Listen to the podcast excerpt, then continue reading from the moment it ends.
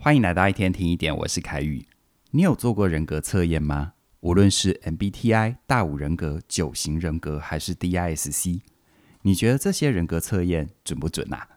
如果测出来的人格类型跟你工作或者是想前进的方向刚好在相反边，譬如说测验结果显示你是个内向的人，可是你做的却是经常要跟人接触的业务工作，又或者你是个情绪感受性的人。但是你想做的是数据分析或者是软体工程师，他比较适合思考判断型的人。那这时候你该怎么办呢？今天呢，我想要跟你分享一下，你可以怎么看待这些人格测验，还有人格可能改变吗？我有个学员在教育圈工作，他经过很多年的耕耘，在他的专业领域累积了一点知名度，经常有单位邀请他去演讲。他的演讲除了听众反应很好之外，再邀约跟转介绍的比例也很高，而他自己也很享受在台上说话带来的成就感。但有一次哦，我私底下和他聊天，我才知道他以前是个非常害怕上台说话的人，只要面对一群人说话，就会浑身发抖，结巴到几乎说不出话来。而且不只是上台说话，他也不喜欢和陌生人打交道，所以呢，像是大学的迎新宿营啊、迎新茶会啊，他都没有去。因为对他来说，要在一群人面前介绍自己，和他们聊天是一件很不自在的事。从心理学的角度来看，这是典型的内向者的特征。那到底是什么原因让他现在成了一个出色的讲者？不但上台不会害怕，而且还很享受在台上说话的感觉。他就跟我说，这是因为他在念研究所的时候，意外地听到一场改变他人生的演讲。这个讲者一开口就深深地吸引了他，他从来没有见过讲话这么有魅力的人。演讲听完之后，他就定下一个目标：我将来也要成为这样的人。之后，他花了几年的时间，上了很多口语表达的课程，加上大量的练习，而有了现在侃侃而谈的能力。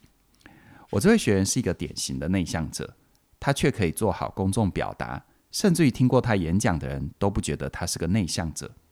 他的经历就证明了现代心理学对于人格的看法：人格到底能不能改变呢？我们常说天性，天性好像是一个人的性格生下来就没有办法改变了，所以才会有那些俗语，像是“江山易改，本性难移”，或者是“牛迁到北京还是牛”。但人格心理学大师布莱恩·里托他认为，每个人的人格都有很高的可塑性。简单来说，人格像是粘土，而不是石膏。只要一个人愿意，是可以改变自己的人格，让自己活得更好。按照里托的观点，人格可以分成三个层次，分别是生理人格、社会人格和意志人格。我们先来看生理人格。生理人格简单来说，就是生来如此的你，是由基因和大脑的结构所决定的。它有一点像手机里面的作业系统。这是一出场就决定的哦。以我们常说的内向和外向作为例子，有心理学家就做过实验。如果在婴儿旁边弄出很吵杂的声音，有些婴儿会把头转向声音的方向，而有些会把自己的头转走，避开声音。研究就发现，那些把头转向声音的婴儿，长大之后有比较高的几率成为外向性格的人，而避开声音的婴儿，则有比较高的几率成为内向性格的人。再比如说，有些人天生比较亲和力，比较容易让人喜欢。从生理的角度，是因为这些人的基因让他们的催产素水平比一般人还要高，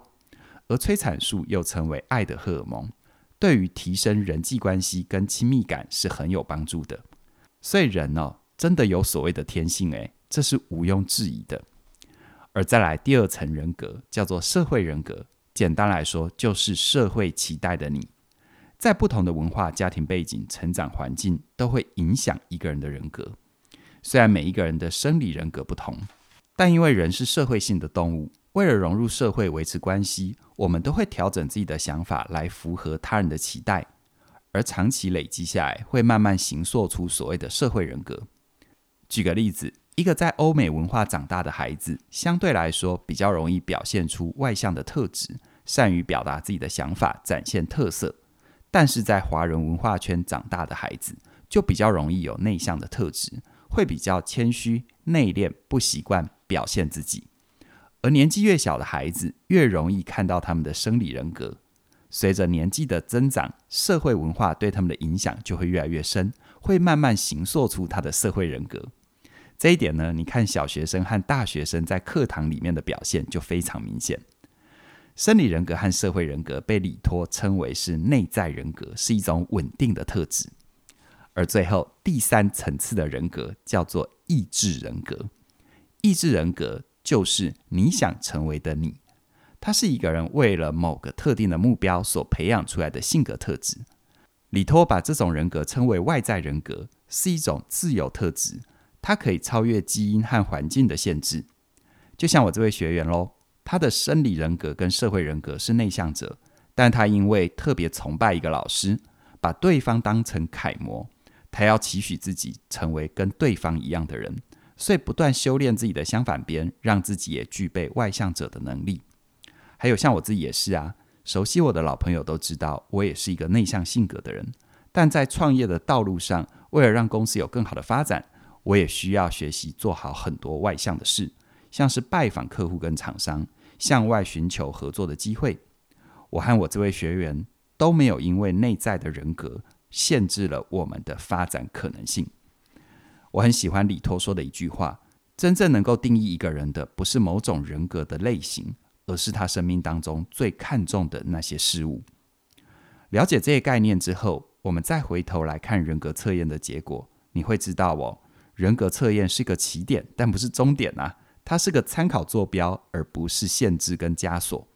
这也是当初荣格归纳人格类型的主要原因。他希望这些类型能够帮助人们成为自己生命的罗盘，但是罗盘只是指出方向，它不能取代真实的探索。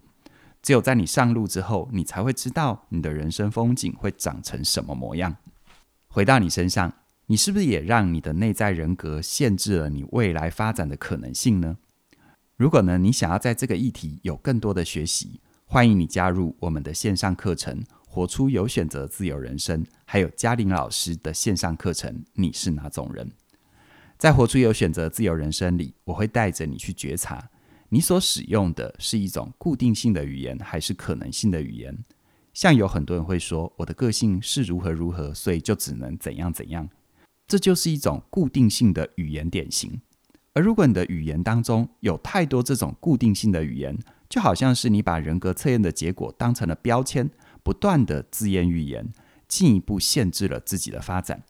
而我会在课程里跟你分享一套重塑语言、改造信念的方法。帮助你看见更多的可能性。而嘉玲老师的课程，你是哪种人里，他会跟你分享最流行的 MBTI 人格测验，带你认识自己的人格类型，并且从专业心理学的角度，让你知道 MBTI 背后的理论基础，也就是荣格的心理学，帮助你打破对人格测验的各种迷思，还有了解他们的限制，用最正确的心态来看待测验的结果。而最后，我要跟你分享一个非常棒的好消息哦！你只要在六月二十八号以前加入“活出有选择的自由人生”，你就能够享受优惠价二八八八，并且呢，我们还会把“你是哪种人”这门课赠送给你。嘉玲老师的这门“你是哪种人”只送不卖哦！相关的课程资讯在我们的影片说明里都有连结，期待你的加入，让我们可以陪伴你认识自己，活出有选择的自由人生。